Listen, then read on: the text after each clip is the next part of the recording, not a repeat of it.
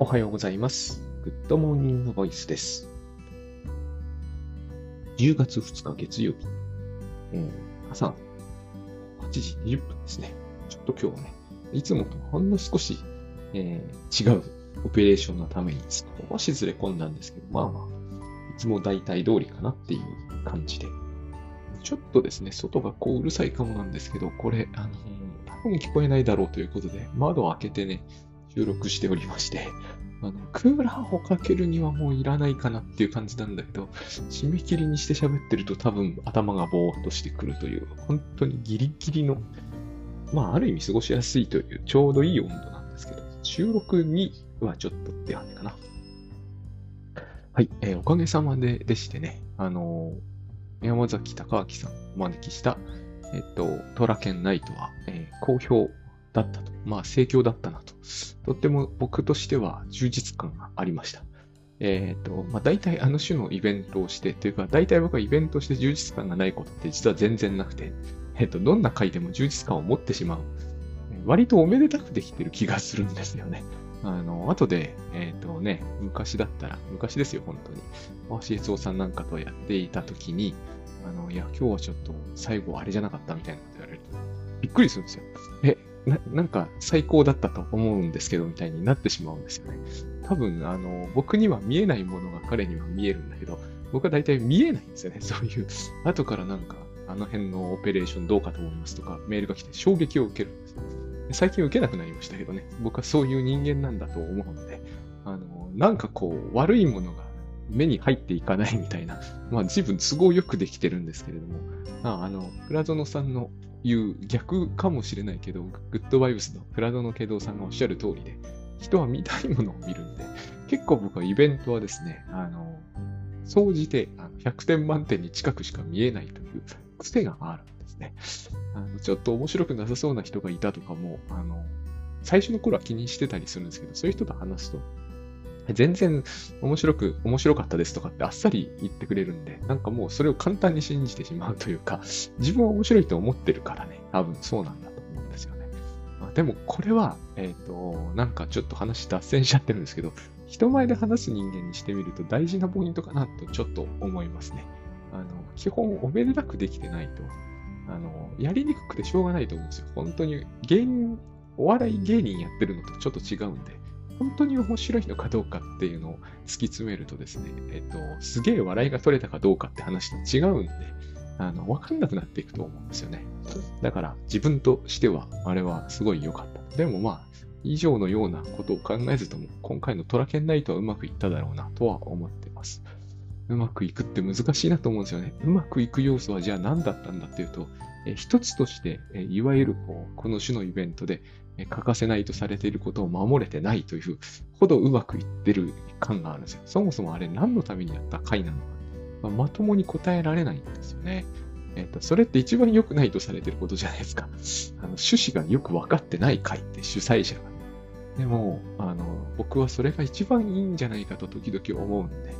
えっと、まあ、この辺は本当にややこしいなって思いますね。一応趣旨はね、あの、今後もこれでいければこれでいこうと思ってるんですけど、ライフハックの人たちに、まあ、ライフハックの人たちにっていうのは別にそうじゃなくてもいいんだけど、僕の会に来てくださる方は結局、ライフハックの人たちなんですよね。もう非常にありがたいことだし、ここに不満を持つなんてとんでもないことだと思うんだけど、あの、本当にありがたいことに、どんどんこんな趣旨でも来てくださるのがライフハックの人たちなんですよ。だから僕はその人たちにやっぱり一番自分がいいと思うものを出していかないと申し訳ないじゃないですか。ただ問題は、そこでこうマッチングと、あの日はマッチングって言葉をキーワードになったと思うんですけど、マッチングがですね、非常に怪しげになってしまうんですよね、僕がやると。だから、ライフハックの人たちに精神分析に興味を持ってもらう回だったわけですね、趣旨としては。もうなんか、ただ言ってるだけですよね、これね。何にもマーケティング的に正しくないと思うんだけど、まあそこそこね、盛況で、少なくとも赤にはなってないっていうだけで、俺偉いなって思っちゃったんですよね。あの、もう赤になってない、すごいみたいな、そういうノリだったんですよ。本当に。あの、だってこれ、ライフハックの人たちに精神分析に興味を持ってもらうって、な、何の意味もないような、人に、あの、聞きようによってはね、もう、あの、なんか、少なくともこれを会社で言ったら即却下されそうな企画じゃないですか。あの、しかも精神分析を受けてもらうとか、精神分析を体験してもらうとかですらないですよね。興味を持ってもらう。そのために割とお金を、ね、割とお金をっていうのかな。まあ、そんなに高くはしてないと思ってるんですけれどもね。食事付きで最大5000円というのは、そこまで高くはないだろうぐらいに思っているんだけど、まあ、お金をいただいて、えっ、ー、と、ゲストの方にもお支払いしてですね、精神分析の割と本格的な人をお招きして、えー、興味を持ってもらいたいみたいなね、その、その趣旨ってどうなのっていう感じなんだけど、しかもこれを今後もやりたいというか、あの、これをやりたいだけじゃないですよ。僕はいろいろ考えてないわけじゃないですよ、これで。ただ問題なのは、あの、なんかこう、ちゃんとしているとは言い難いような気はするっていうのが、僕のある種の自信のなさにあの自信がないのはいけないのかもしれないんだけど、どうしてもこれに自信を持つのは難しいなと。これ、要するに何が言いたいかというとですね、ビジネス書界隈では、えっ、ー、と、メンタルの課題はほぼレッセフェールなんですよ。自由放任になってるわけですね。それは僕は根本的に絶対そうでなきゃいけないと思うんですよね。やっぱりメンタルの、つまり精神の課題が自由放任っていうか自由じゃないのは良くないと思うんですよ。そうじゃないと洗脳に近いものになったり、まあ昔の宗教がそうだったし、えっ、ー、と今でも私は実家が寺だからよく知ってるんですが、古典的な宗教はほぼそうなんですよね。方々余道なんて言葉すら、えっ、ー、と普通にあるんですよ。特定の宗派だけじゃないですよ。この言葉はどこにでも、あの、どこにでもはないけれど、あの特定の宗派だけで使っている言葉では決してないんですよね。法をそしる者には、えっ、ー、と、道を与えずっていうか、まあ、その、なんちゅうんですかね。要するに自分の宗派の人間以外と付き合っちゃダメぐらいな。あるいはもう、なんか、出会ったら即自分の宗教に招き入れろみたいな。ものすごくですね、あの、これもグッドワイブス流に言うと、分離の選択になっちゃわざるを得ないことをやる、言ってるわけですよね。えっ、ー、と、それを目指しては決していないんだけど、正しいわけだからみんなここに統一されて当然でしょうっていう前提はあるんですけれども、えっ、ー、と、だからといって、現代でそれが通じるわけじゃないじゃないですか。えっ、ー、と、うちの宗派以外は、一人も認めない。全世界ともそうなんなきゃダメみたいなね。そうはならないのが現実ですよね。まあ、そうはならないって、簡単に寺の人間は本当は言っちゃダメですらあるんですけど。難しいんですよ、こういう問題って。で、まあだからレッセフェールがいいでしょうってことになって、レッセフェールなんだけど、レッセフェールっていうのは、みんながニュートラル、まあニュートラルだと信じているんですけどね、僕たちは。でも全然ニュートラルになってないよねって話は、このポッドキャストでは割と散々言ってきていることではあると思うんですよ。えっ、ー、と、別にグッドバイブスでもタスクシュートでも GTD でも、えー、精神分析でも、えー、それこそ宗教でも、あの7つの習慣とかでもいいんですっていうのはそうなんだけど、そういうふうな、まあ、当然なってますよね。えっ、ー、と、あの、7つの習慣信じてなければ監禁するとかいうことにはならない方がいいに決まってるし、なってもいないですよね。ただですね、えっ、ー、と、僕らはライフハックやってるうちに、例えば自分の時間が多いほどいいとかいう、割と宗教をめいてるんですよ。実はね。見ようによってはですけれども、あの、やっぱりこう、サボってピクミンをやってるよりは、えっ、ー、と、きちんと仕事をやっている方がいいに決まってるみたいな、いいぐらいまでは当然いいと言えるかもしれないんだけど、いいに決まってきちゃうんですよね。それ以外は到底認められないみたいな。だから、その、私が例えばですけれども、えー、仕事中に脱線すると全然構いませんって言うと、いや、それでいいんですかってことになっちゃうわけですよ。これは宗教をめめいてるところがあるんですよ。自分はニュートラルでいるってつもりでいるかもしれないけど、それはあらゆる宗教がそうなんですよ。やっぱり、あの、敬虔なクリスチャンは、他の人が何を信じようと自由だけど、実はクリスチャンが一番いいんですよっていうふう、こういうニュートラルなんですよね。僕らのニュートラルは多分、おおむね、ライフハックでレッセフェールならば、多分唯物思想で、えっ、ー、と、個人主義的なんですよ。そしてかなり資本主義的なんですよ。そこは全然実はですね、あらゆる考え方からニュートラルでは決してないと僕は思うから、あの、それはそれで全然いいと思うんですよね。そうで、そうであった方がいいぐらいだと思うんだけど、だから、えっ、ー、と、メンタルの話は、えっ、ー、と、ニュートラルになっているってことは、そもそもどういうことなのかを考えましょうね、みたいな趣旨の回なんですね。こう説明したからといって、非常に分かりが良くなったかっていうと、そうは思わないんだけど、だから私は何が言いたいかというとですね、精神分析にも興味を持ちましょうと。単純に興味を持ちましょうと。本読みましょうとも思わないんですよね。興味を持つ。で、グッドバイブスは、その、どういう立て付けにするかわかんないんですけど、僕としてはやっぱりここに、えっ、と、さらに投入しておきたくて、まあ、グッドバイブスにも興味を持ちましょうと。なんなら、えっ、と、自己啓発というものにもう少しこう、違った目線を向けましょうみたいな。そういう方向でこれをやっていきたいと。これまた別の言い方をすると、だからこう、自分に合ったものを選びましょうってんでもないですよ。今日はその話を軽く触れておこうと思ったんで喋るんですけど、2つ以上の話をするから時間がね、あの、足りなくなるんですけどね。要は、えー、と僕らは、あの、あの回の裏メニューっていうのかな、裏テーマなんですけれども、えー、実はですね、何かを相談するとか、メンタルがあれだとか、仕事上苦悩を抱えてるとか、悩みがあるって言った時に、えっ、ー、と、一見するところ、マッチングという言葉があの日出たという話をしているわけですけれどもね、その山崎さんを、山崎隆明さんをお招きした回で、マッチングっていうのが大事だって話が出たんですけど、僕は、えっ、ー、と、そこではそれに対して表立った反対はしませんし、えっ、ー、と、一応そういうことになっているっていうのに対して、具体的に反論したいってこともないんだけど、本来そうはなってないっていうのはすごく意識していい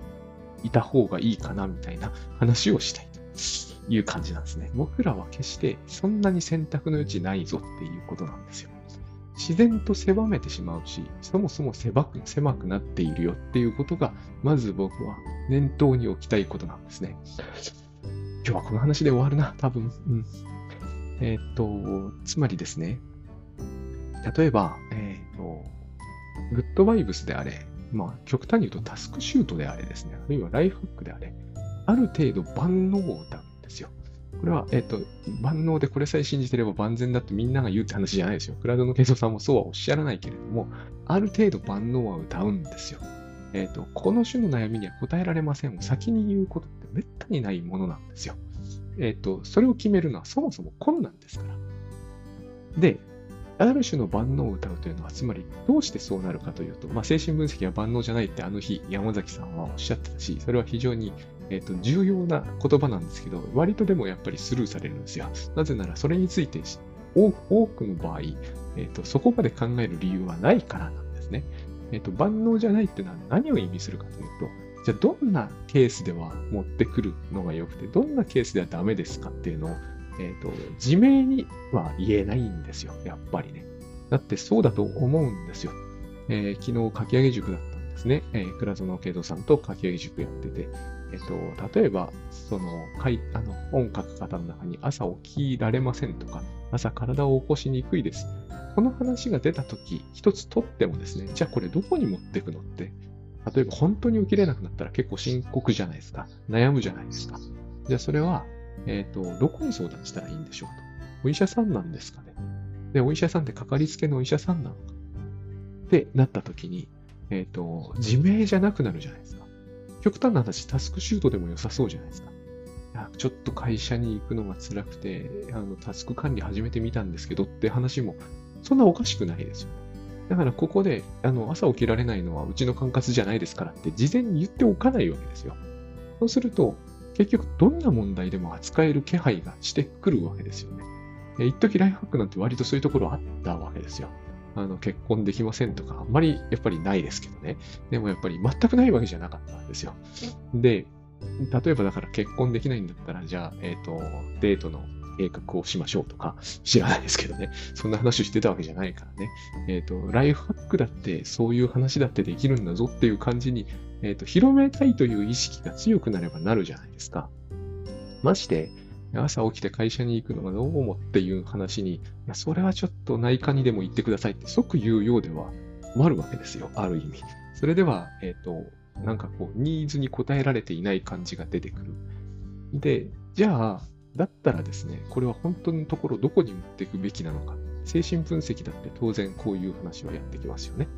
で、精神分析ってじゃあどういう問題だったら使わないのかっていうのがよくわからないじゃないですか。仕事が辛い、あ、精神分析 OK ですよね。えっと、あの、朝起きられない OK ですよね。えっと、家庭内不は OK ですよね。万能感が出てきますよね。えっと、万能だと歌ってなくたって、えっと、どこがダメなのかがはっきりしない以上万能感は出てくるんですよ。ライフハックにすら出てくるんだから、カウンセリングに出てくるのは当然なんですよ。で、ここに、まあ僕が詳しくて、しかも実践中だからということもあって、グッドバイブスを持ってくると、やっぱり万能感は出てくるわけですよ。朝起きられません。OK ですよ。で、奥さんとうまくいかない。僕なんかそれを倉園さんにご相談したぐらいだから、当然 OK ですよ。で、えっ、ー、と、もっとこう、お金がない。これも倉園さんに僕が持ってったぐらいだから、別に、えっ、ー、と、ファイナンシャルプランナーとか、倉園さんが資格持ってるわけじゃないわけですから、OK ですよ。こうして、えっ、ー、と、意外とどこにでも相談相手は万能的に、用意されているんですよ。だからマッチングって言葉が出てくるんだろうけど、果たしてそうかって考えるんですよ。自分が相談するってことを考えてみると、そんなに選択の余地というのがそのバラエティに富んでですね、えっ、ー、と、自由自在に選べるようになってるかっていうと、意外とそうでもなくないですかと。まあ、そういう話をあのトラケンナイトでは僕はしたつもりでいるわけです。僕の問題提起としてはですね、本当に精神分析のところなんかにそれ持っていけますかっていうと、誰も持っていけないわけですよ。だって私、例えばですよ、えっ、ー、と、大概の人は精神分析とはそもそも何であるかご存じない。この番組聞いてる人は結構すっげえ、えっ、ー、と、世の中一般よりは詳しくなっちゃうかもしれませんけど、それは僕がベラベラ喋ってるせいですが、でも、一般的に見て、じゃあ、精神分析家の指令いるかというと、多分誰もいない。だから精神分析っていうのは自然と朝起きられませんときは消滅するはずなんですね。で、えっと、これにちゃんと対応を、たとえできたとしてですよ、グッドバイブスのところに持っていくかというと、そもそも多くの人はグッドバイブスというものをご存じない と思うんですね。で、黒園慶三さんのことだってご存じないと思うんですよ。知らないところに持ち込めないですよね。だから多分これも一般的には消滅するんですよ。スクシュートでって話にもなかなかならないと思うんです。こうして考えてみるとですね、じゃあ朝起きられない、会社に辛いからってえっ、ー、と、かかりつけのお医者さんに行くかっていうと、これだって微妙だと思うんですよね。行く人はいると思いますが、いやー、医者に行きはしないなって人はいっぱいいると思う。こうして消えますよね。誰に、じゃあ、えっ、ー、と、相談するんですかっていうことになると、さっきマッチングっていうからにはですね、いっぱいよりどりみどりです。え、ー、と、まるでね、えー、ホテルのビュッフェのように好きなものがもう食べきれないほど用意されていて、好きなものを選べばいいんですよと。自分に合うものを選べばいいじゃないかと。何何もそうね、え、ー、と、どれが正しいとか間違ってるとか難しいこと言わなくたって、自由放任で自分にマッチしてるの合えば、えらあ合ってるものを選ぶのが一番いいんですよ。理念はそうかもしれないですよ。でも、実際に自分がその問題で悩んだとなった時に、僕ら意外と何も自分の手元には選択の余地なんてないんだってことにむしろ気づくことの方が多いと僕は思うんですよね。そんなによりどりみどりかっていうと、そんなことはない人の方がほとんどじゃないですかね。あの、カウンセリング受けに行きますなんて簡単に言うけど、受けに行けないんじゃないですかね。簡単には。そういう気持ちになれないとか、そこで何をするのか知らないとか、えっ、ー、と、そこに行くのそもそもとても不安だとか、えー、いろいろあると思うんですよ。ちょっと閉めますね。閉めると暑くなるんだよね。えっ、と、しかし、外うるさいんで閉めます。そう。だから、あの、そんなによりどりみどりではない気がしますね。あの、ちょっと話がずれるようなんですけれども、えっと、これがいけないのかな。あの、ひも手の品格って杉、ちょっと、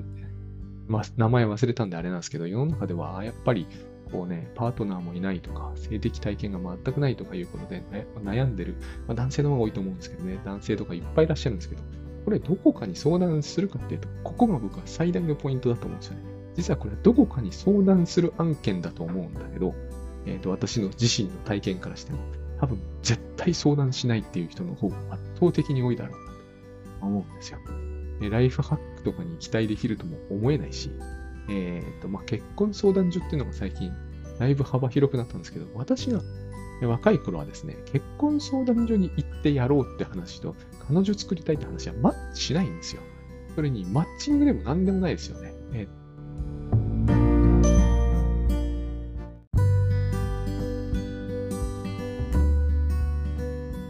すいません、失礼しました。もう本当に困るな。いろいろと今日はうまくいかない日なんですが、まあ、マッチングでも何でもないですよ。結婚相談所一択みたいな感じじゃないですか。えっ、ー、と、自分に合ったものを選べる何もないじゃないですか。多分考えつくものは結婚相談所だけど、私、あの、知り合いに、私のようにモテない人間はモテない友を呼ぶんですが、あの、本当モテなくて困ってた人がですね、市役所に相談に行くって知ってますから、私、彼女が欲しいって言うんで、市役所です。全然マッチしてないと僕は思うんで、当時僕は行かなかったんだけれども、その人もなんかうまいこと言ったって話は聞かないんですけどね。えっ、ー、と、マッチングする、マッチングが問題になるほど選択の余地あるかっていうと、僕は世の中一般の悩みに対してはないんじゃないかって思うんですね。一方で、僕らが困った時に、えっ、ー、と、さらっと用意されているものを選ぶ時には、マッチングとか問題になってないはずなんですよ。例えば、えっ、ー、とね、包丁で指切っちゃいましたって言った人が、どんなに倉園さんのグッドバイブスが素晴らしいと思ってたからって言って、すぐ倉園さんに相談するためにアクセスするかって僕はしないんじゃないかと思うんですよね。やっぱり包丁で指切ってすげえ大変だ。救急車呼ぶじゃないですか。例えば、あの、夜中とかだったら、ちょっとこの手の痛みはイリュージョンかもしれないから、えっ、ー、と、いや、こんなので本当に不幸になるわけじゃないんだから、だいぶもとっても痛くて我慢ならないから、1週間後の倉園さんのセッションに申し込もう。1週間待とう。しないと思うんですよ。やっぱり、即座に違う機関に問い合わせる。つまり、問い合わせる先が分かってる場合は、マッチングなんてほとんど問題にもなりゃしないと思うんですね、やっぱりね。今度はどこに行くかは自明なんですよ。あのこの竿竹屋はなぜ潰れないのかという本のタイトルを聞くたびに思い出すんですけどね。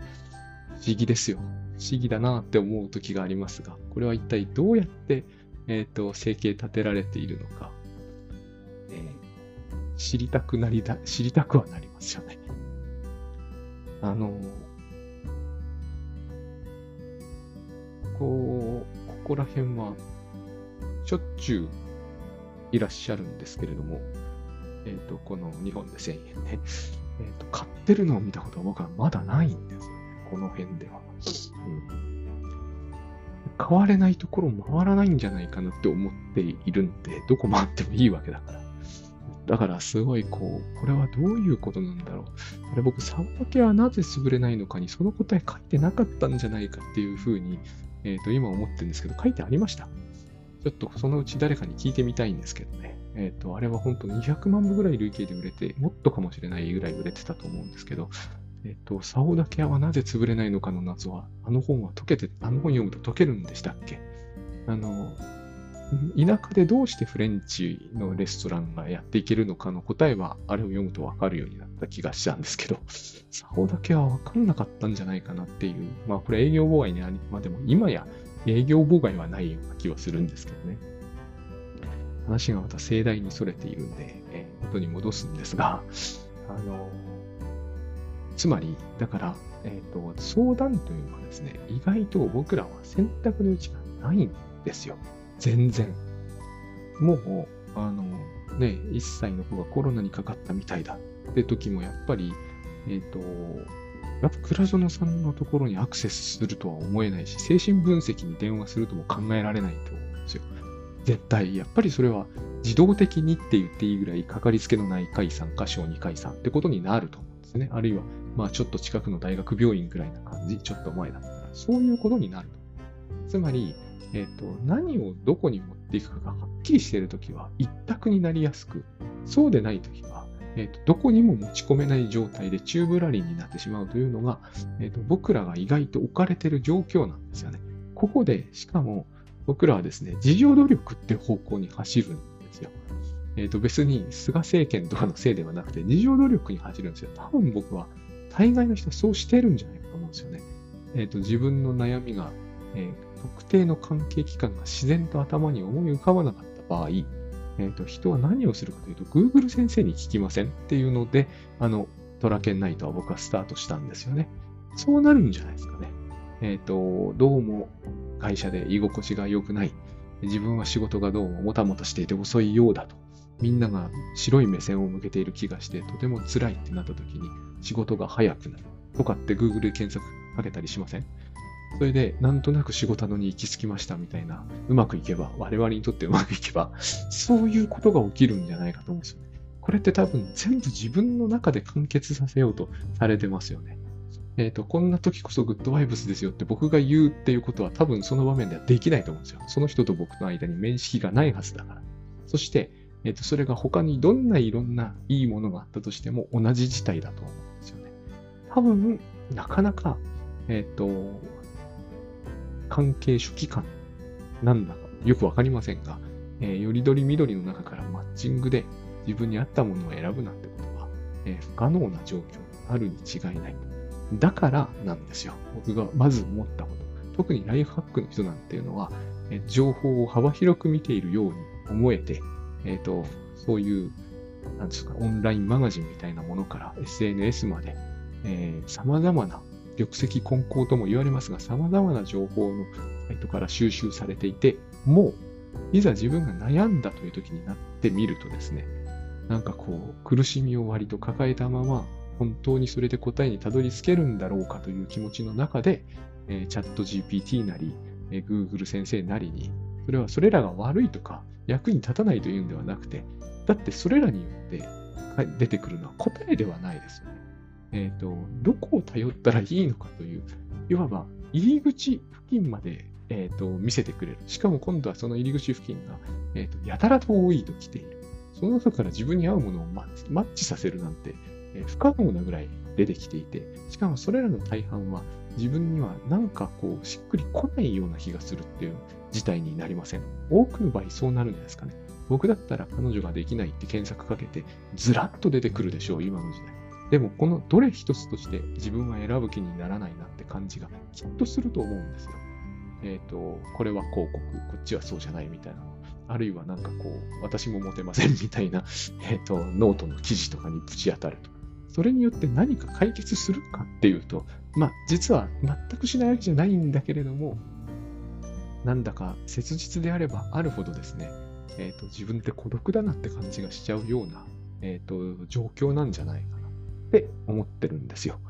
だから、何が言いたいかというと、えっ、ー、と、マッチングとかはまだまだ、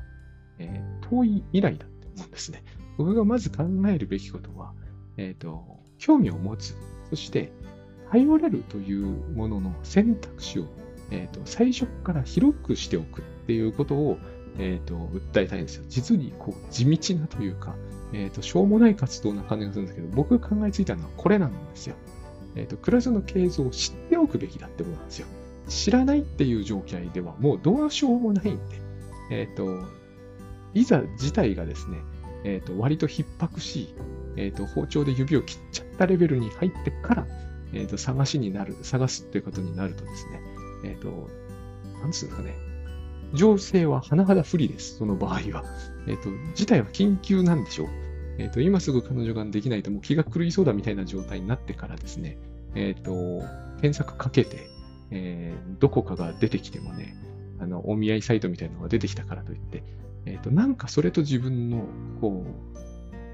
う、なんていうのかね、しっくり度はですね、非常に低い状態だと思うんですね。これは、何であっても同じだと僕は思うんです、今は。えっ、と、仕事がなくて、お金がなくて絶望的だってなってから、え、ー、と、検索で仕事を探すっていうよりは、もっと前にやっておいた方がいいことがあるんですよ。この、頼りになるのは Google 先生だけですっていう状態を、えっ、ー、と、なるべく、なんつうのかね、なるべくそうなってない方がいいと思うんですね。特に、こう、人に相談するっていう形で人に頼るのは、なぜだかよくわからないけれども、容易ではない時代を迎えつつあり、えーと、しかも、その、いや、完結、自分で完結しないと、例えば恥ずかしいでしょとかね、そういうふうに僕ら考えるように、なんかですね、流れてきている気がするんですね。ずっとですよ、しかも。ずっと。あの、特定の明らかにここに行くべきだっていうのが、さっきも繰り返し言ってる通り、分かりきっていることを除くと、えーと、僕らはほとんど放置されている。そして、人にそういう場合に、そういうことについて、例えば僕の場合で言うと、昔の性的パートナーがいなくて、恋愛的パートナーもいませんというので、延々悩んでる人間が、これを人に相談するのは実に恥ずかしい、えーと、情けないことだみたいなものを、えーと、実はそれはイリュージョンなんだけど、この種のイリュージョンを、えーと、抱える人がなんか多いような気がするんですよね。だから最初から、それだったら、えー、なんつうんですかね。まあ結局一種の口コミなんだけれども、えっ、ー、と、口コミを組織的に広げておこうみたいなのが僕の、えっ、ー、と、先日やったことだし、今後やっていこう。これしか考えつかないな、みたいな感じなんですよね。えっ、ー、と、幸いにも僕が喋、えー、れば、なんかこう、聞く耳を持ってくださる人は、えっ、と、ある特定のエリアにはいらっしゃる。ここに向けて、僕が、要するに、最初からこれに興味を持っておきましょうと。それが一つはカウンセリングであり、精神分析であり、えーと、普通の相談に乗ってくれる相手なんですよ。それがですね、当然ビジネスとか、あのー、それこそですね、えーとまあ、騙されるってやつですよね。さっき途中で言った洗脳みたいな心配をせずに、まあ、されるかもしれない。僕が言ったところでね。でも、えっ、ー、と、そこでまた大事なことが、それを自分で判断できるようになるってことだと思うんですけど、この2つのセットですよね。僕がお届けしたいの。えっ、ー、と、じゃ結局それを選んでいいのかどうかの最終判断は自分ご自身でされるよりはないんで、精神状態がどうであれですね。だから精神状態がいい時にやっておいた方がいいんじゃないかというか、精神状態のいい時こそ、こういうことをやっておく方が、えっ、ー、と、いいんじゃないかと。これはあの、あの時たまたまですね、違う文脈で出てたんですけど、山崎さんが予防って言葉を出されたんですけど、そして、精神分析は予防という意味ではあまり、えっ、ー、と、有用ではないみたいなおっしゃり方もされたんですけど、これは多分僕がこういう話をしてたからなんだなって気はするんですが、予防じゃないんですよ、これは。予防ではないです。いずれ必ず僕らは、本来、僕らという生き物はですね、普通の相談を人にするようにできてるんですよ。ここに変な上下関係がそう、こういう話をしたかったんですよね、きっとね。変な上下関係ができるように、なんかこうなった社会なんですよ、ある意味。社会が悪いって言いたいわけじゃないんだけど、そういうところがこの社会にはあるんですよ。昔から割とはある気がするんですね。相談される人が偉くて、相談する人は情けない人だみたいな。だからみんな相談する側に回りたくないわけですよ。知らず知らずのうちにそのニーズに応えるかのようにですね、えっ、ー、と、相談が匿名的にできるようになった。これはいいことなんですよ。総じて。そうですよね。結局、お医者さんに通う、通うときって、プライバシーがしっかりと守られていて、そのお医者さんに通うことは、少しも恥ずかしいことではないんだってことではみんなポンポン相談できるんだけれども、そうじゃないと途端に、えっ、ー、と、いわゆるちゃんとしたっていうのかな、え心置きなく選ぶことのできる相談先というものがないんですよ。だから、占いとかになってしまわざるを得ない部分があるんですよね。多分そのことを、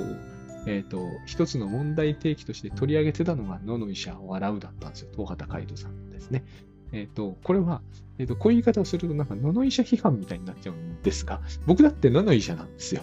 で、一定の方来ていただけるというのは、やっぱりこれは、えっ、と、ある種のそういう独特の不備から来ることなんですよね。整備されればいいって話ではないですよ。何でもかんでも、えーと、普通の相談に国民皆保険が適用されればいいって話では決してないんですよ。そうはなりっこないですしね。まして、昔に比べて今は、えーと、お国の財政は火の車ですから、えーと、絶対そういうことはもう二度と起きないと思っていていいぐらいなんだけど、だから野の医者を頼るにしても、ご自身の判断になるしかないんですよ。そういう時に、どこに頼ったらいいですかということまで含めて普通の相談の範疇に入ってくるじゃないですか。その時にですね、えっ、ー、と、それこそですよ、グッドワイブス、プラトンの慶三さんのグッドワイブスみたいな、えっ、ー、と、極めてそういうのに、まあ、真摯にって言ったらいいと思うんですけどね、向き合って、えっ、ー、と、いらっしゃる方がいるんだから、少なくとも興味を持っておいて悪いことはないはずだと思うんですよね。